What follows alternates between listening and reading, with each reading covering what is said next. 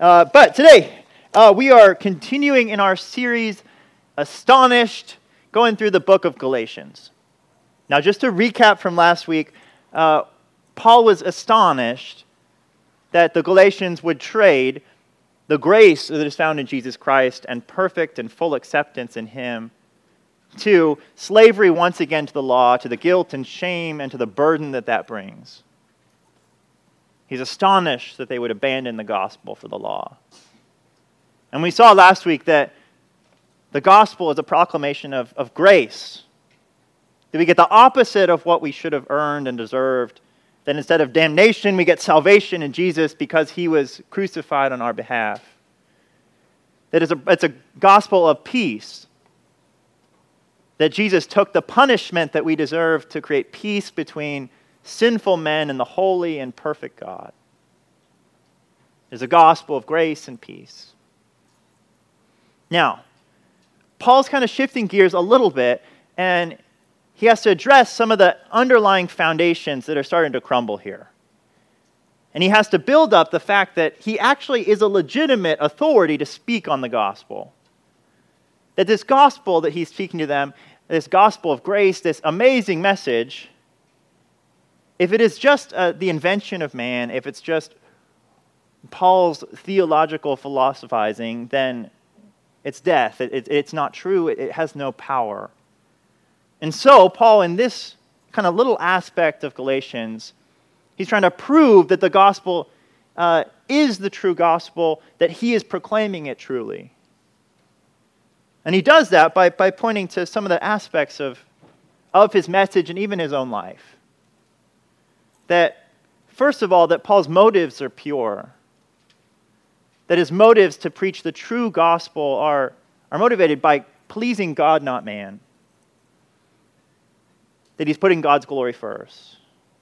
Second, that he has a true testimony. It's a testimony that shows off the gospel of Jesus, that it shows someone who is radically and completely changed, not someone who just kind of gradually improved over time. And finally, you see that this gospel is real because it results in real worship towards God. It doesn't result in the worship of man. It doesn't lift man up, it lifts up Jesus Christ, who died on the cross, who did the work for us, without which we could never please God. So with that in mind, we are going to look at Galatians 1, verses 10 through 24. Galatians 1, verses 10 through 24. It should be on the screens in front of you. If you want to open to it in your Bible, it is on 972. So, starting Galatians chapter 1, verse 10. For am I now seeking the approval of man or of God? Or am I trying to please man? If I were still trying to please man, I would not be a servant of Christ. For I would have you know, brothers, that the gospel that was preached by me is not man's gospel. For I did not receive it from any man, nor was I taught it, but I received it through a revelation of Jesus Christ. For you've heard of my former life in Judaism, how I persecuted the church of God violently and tried to destroy it. And I was advancing in Judaism beyond many of my own age among my people. So extremely zealous was I for the traditions of my fathers. But when he who set me apart before I was born and called me by his grace was pleased to reveal his Son to me in order that I might preach him among the Gentiles, I did not immediately consult with anyone. Nor did I go up to Jerusalem to those who were apostles before me, but I went away into Arabia and returned again to Damascus. Then, after 3 years, I went up to Jerusalem to visit Cephas and remained with him 15 days. But I saw none of the other apostles except James, the Lord's brother. And what I am writing to you, I do not lie. Then I went into the regions of Syria and Cilicia, and I was still unknown in person to the churches of Judea that are in Christ. They only were hearing it said, he who used to persecute us is now preaching the faith he once tried to destroy. And they glorified God because of me. They glorified God because of me. Let's pray.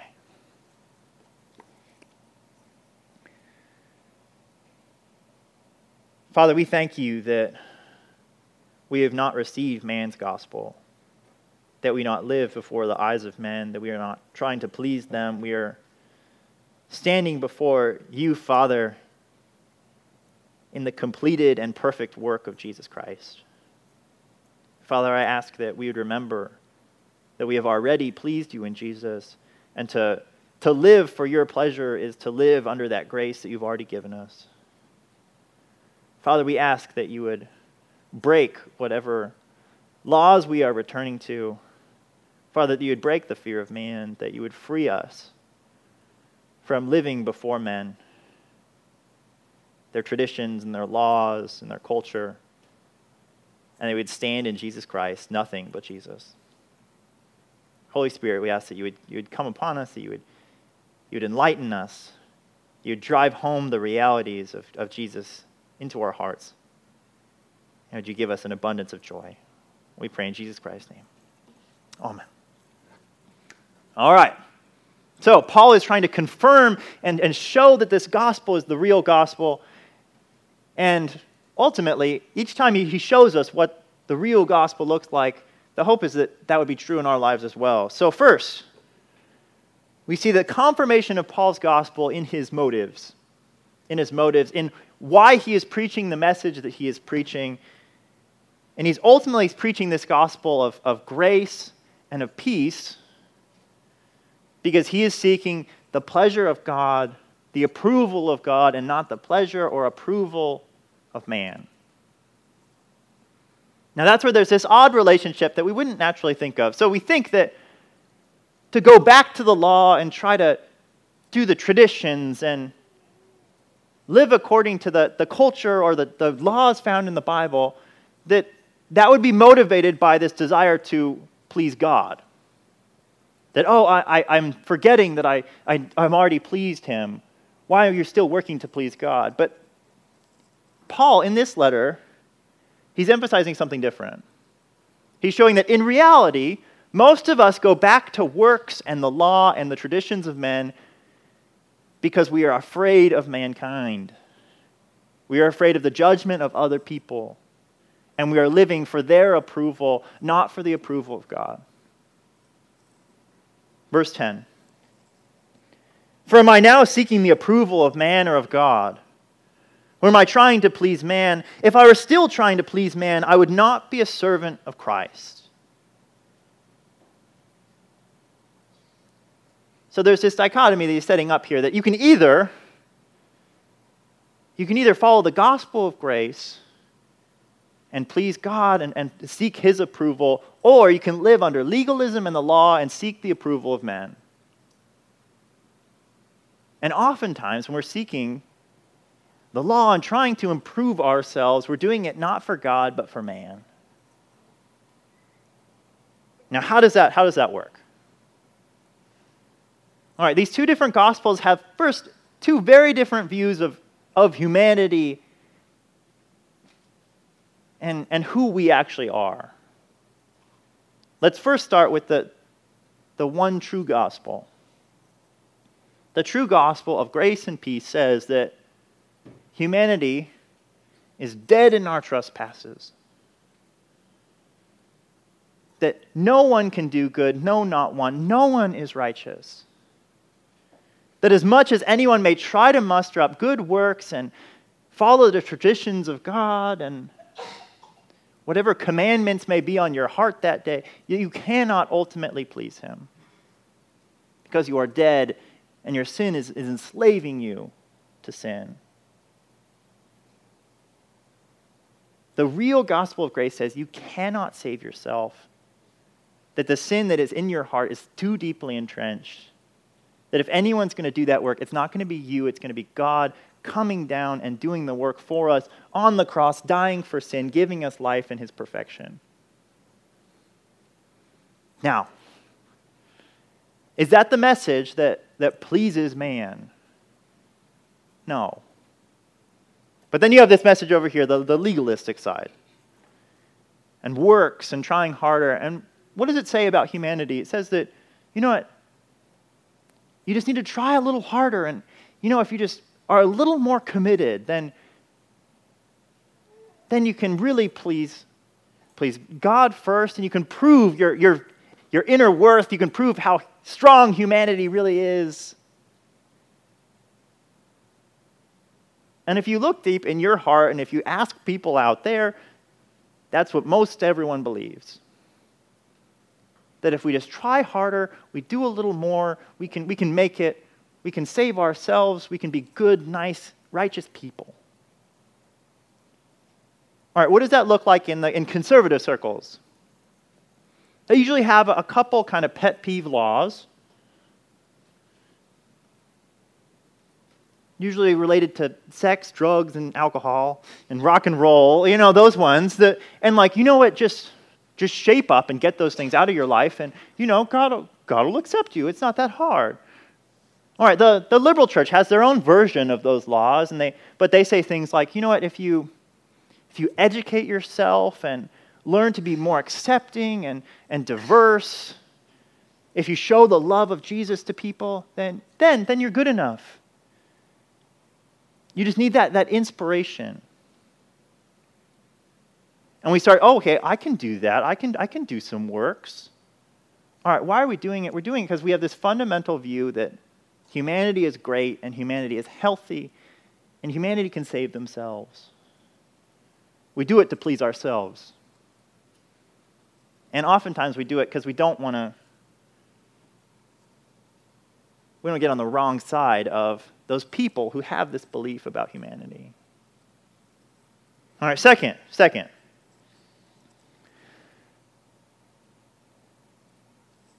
The gospel of grace calls us to live before God and God alone.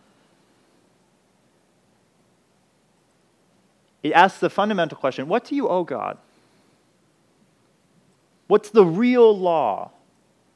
What are you really responsible for? Not before anyone else, but me standing before the throne of God and saying, all right, what do you actually want? And if you're willing to live before God and live before His approval, before His eyes alone, you'll realize you will be utterly decimated by it. That He's not going to look at our lives and say, wow, you are as holy and as perfect as I am. No, He's going to say, like, no, you're nowhere close. When we hold up our purity to God's, it's going to be incredibly pale in comparison. When we hold up our honesty to God's, it's incredibly pale. It is nothing compared to true righteousness. But legalism and works and trying harder in the traditions of men, they like to live before the eyes of man. And you're not holding your righteousness up to God. You're holding your righteousness up to the next person. You're comparing Pokemon cards on the playground. Like, this is, what do you have? Oh, I'm doing pretty good. And it's not about the righteousness, the true righteousness of the law. It's about your relative righteousness to everyone else. And you don't ask yourself fundamentally, like, oh, am I really pure? You're asking, oh, am I more pure than the general population? How am I doing? We all know we can't really do this, so we lower the bar and we just kind of settle with where everyone's at. Legalism always lives before the eyes of men. If we actually want the approval of God, we have to get it through Jesus Christ and nothing but Jesus. The one who has given us perfect righteousness to actually please God. Finally, there's different recipients of glory. So the real gospel, the gospel of grace and peace, says that Jesus Christ did everything. You did nothing to save yourself. It was the gift of grace, it was the gift of salvation, it was the gift of peace. It was Jesus Christ who did the work. And therefore, who gets the glory? Jesus. No one but Jesus gets the glory because He did all the work. He saved. You didn't have any hand in it. You didn't save yourself. He came and saved you. It's not about man. All right, if we go over here to the legalistic side, who gets the glory? Well, you get to share some of it because you did some of the work. And oftentimes that's why we like the legalistic thing. We like the laws, we like the traditions, because we want that pat on the back and we want to say, you know what, I want to be a good Christian today, and I was a good Christian. I proved that I'm worthy to receive salvation today. That's comfortable, and it lifts us up a little bit, but it's not the real gospel. Ultimately, if you want the approval of God, you want to please God, seek it in Jesus Christ alone. Never go to the law. The law is only going to try to lift you up just so it can tear you back down. Nothing but Jesus. Live before him, live before his eyes, please him through Jesus.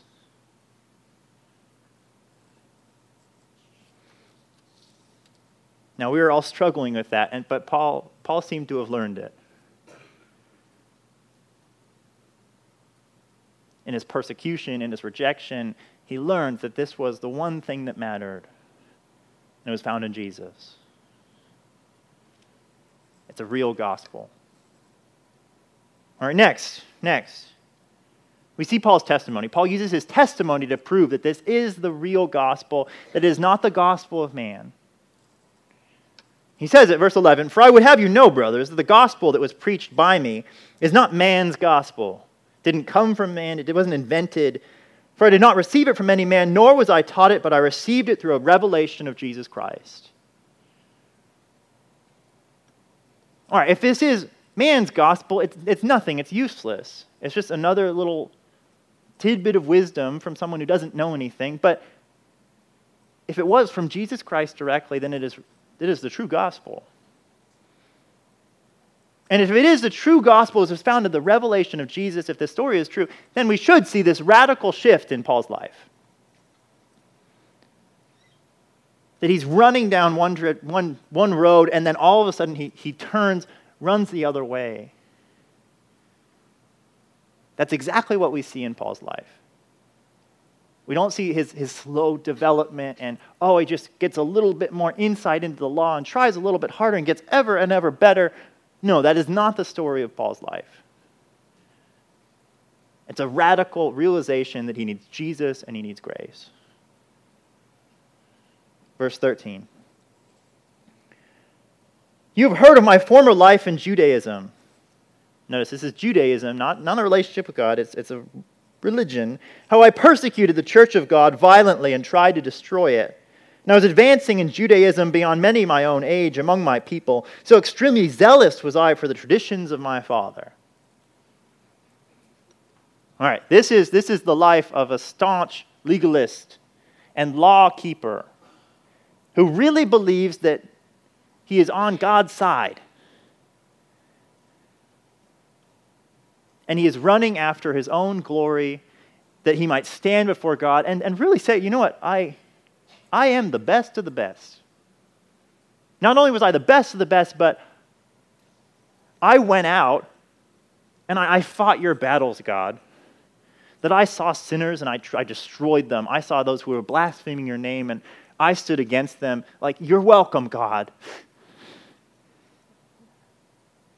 You're welcome that I rose to these heights. Now look at what his life is characterized by. All right, it's characterized by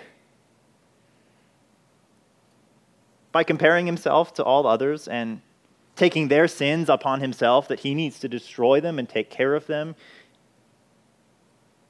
It's about climbing the ladder, climbing the Jewish ladder that he might rise above other people that he sees. It's about Judaism, a religious system for self-improvement. It's about comparing himself to other good Jewish people who he surrounds himself with, that he might not be polluted by those who are corrupt. It's characterized by tradition and the laws of man, that he might live before the eyes of men. Now, we can see the trajectory that he's running down here. He is running full force until verse 15. But when he who had set me apart before I was born and who called me by his grace was pleased to reveal his son to me in order that I might preach him among the Gentiles, I did not immediately consult with flesh and blood, nor did I go up to Jerusalem to those who were apostles before me, but I went into Arabia and returned again to Damascus. All right, this is a man whose life has completely changed. The total trajectory has turned around. First, this is not, then I decided to put my faith in Jesus. No, it's that he was called from before the foundations while he was still in his mother's womb when he hadn't done a single work. He knows then he was set to what? To have Jesus Christ revealed to him by grace. That he didn't deserve any of this, but for some reason he got this unmerited gift and he was shown Jesus. And what did Jesus do? Jesus struck him blind, laid him out flat on his back, and showed him that all this stuff that he tried to do, all of this perceived righteousness, was actually worse than if he'd never tried at all. That in reality, all of these works were pushing him further and further away from true righteousness. That in committing himself to the law, he was condemning himself. And that by pretending that he was on God's side, he was actually condemning and killing those who were actually followers of Jesus. This is someone whose life has turned around. And we see it mostly in this dichotomy. How has he broken the fear of man in Paul? First, he changed his gospel message. Before Paul was preaching the law, he was preaching rules, he was preaching traditions. And now what is Paul preaching? He's preaching him, the Son, in grace. He's preaching the gospel of grace and peace. Now, what does that call us to?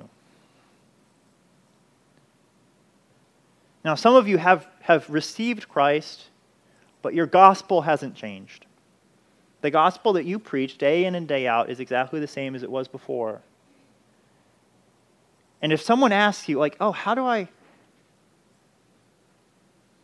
I grow in this area? Well, you need to do verse 7 and 9 and 10. You need to do A, B, and C. It's the law. It's still the law. Or maybe when you are called to preach the good news, you're preaching politics. Maybe you're preaching social reform. Maybe you're preaching the latest product that has brought you so much life.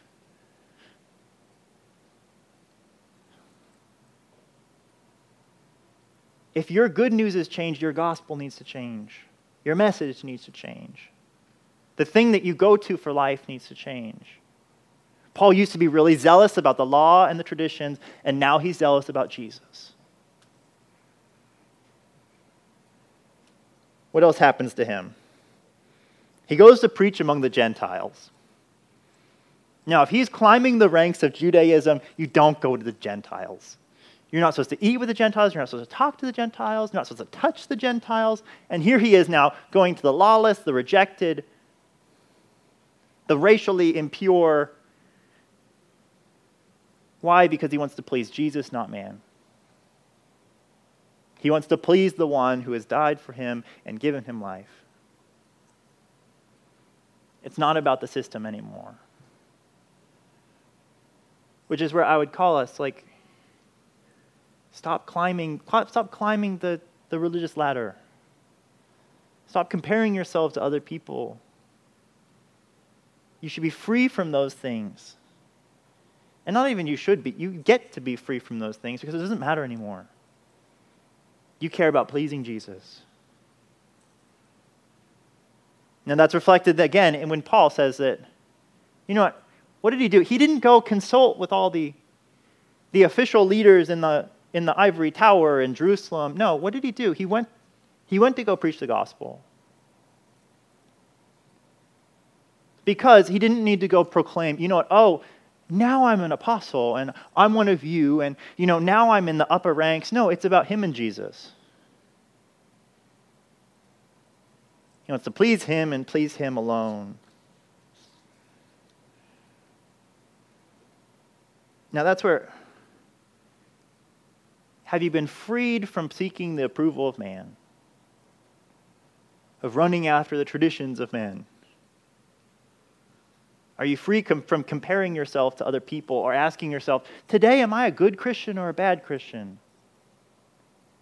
All right, there's no place for that in the gospel. Now, practical example of this. All right, when you talk to me, what are you trying to do when you talk to me? Some of you, you don't care about me at all. That's fine. I'm more on that team. Because you're like, oh, you're just another person. You tell me about the gospel, and I follow Jesus as a result. That's great. That's how it should be. Now, for some of you, I am like a religious symbol. And when you come to me, you position your lives a certain way, and like all of a sudden your language is totally different.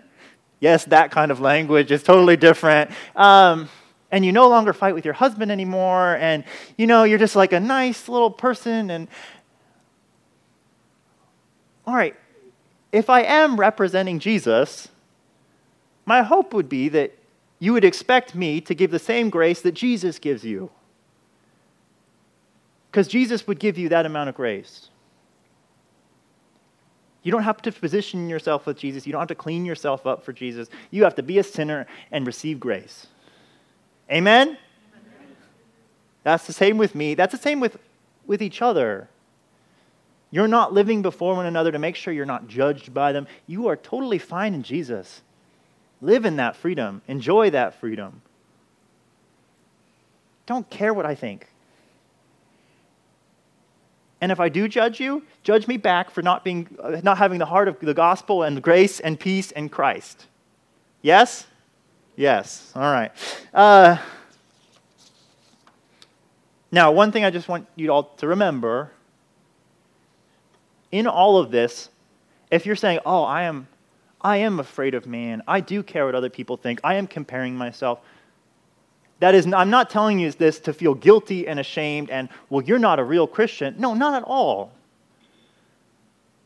I'm saying live according to the gospel that you know is true. Live out of the approval you have found in Christ. Seek the pleasure of God because you've already pleased God in Christ. Be free of the law, be free of man, be free of fear of man. Be free of traditions. All that stuff, it doesn't add anything to you. It doesn't add anything to the gospel. It doesn't add anything to your standing before him.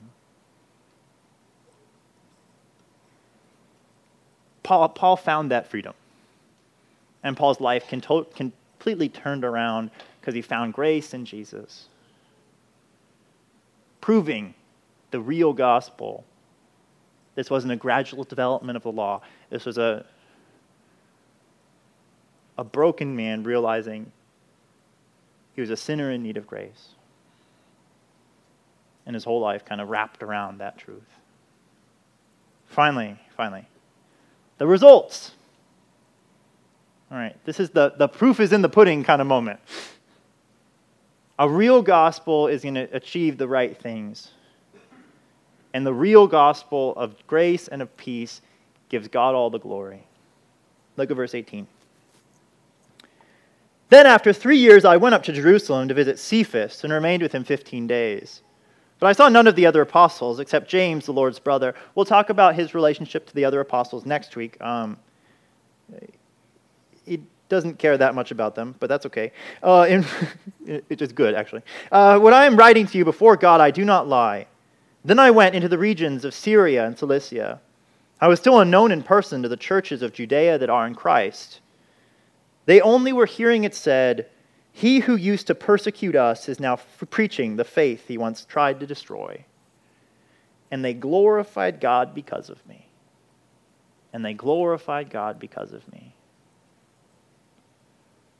That is the final proof that this is the real gospel. that God gets the glory. The whole point of this book, the whole point of God, the whole point of everything is that God gets the glory. And in this system of law and legalism, we get the glory. Humanity gets the glory. You will try to get the glory.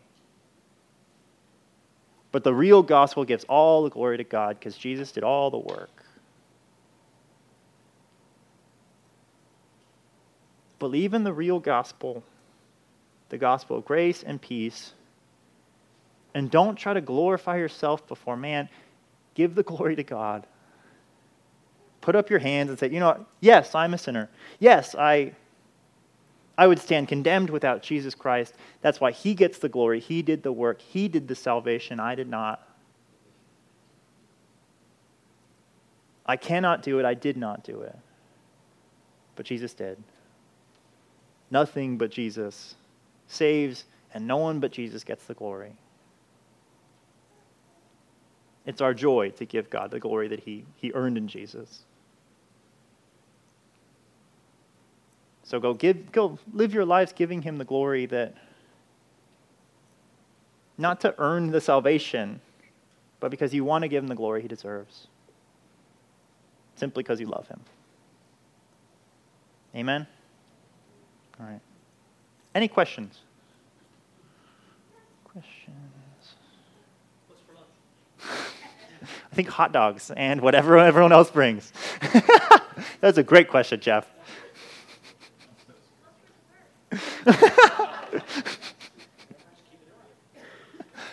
Anything?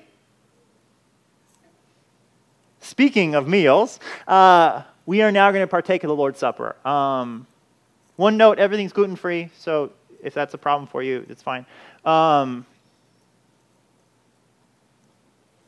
This is one more proof that it's not about you, it's about Jesus. That you receive it, that he died, you did not. You do not earn any righteousness. You receive it from Jesus Christ. So let's partake of the Lord's Supper. Enjoy. George, would you like to come up and lead us in the Lord's Supper?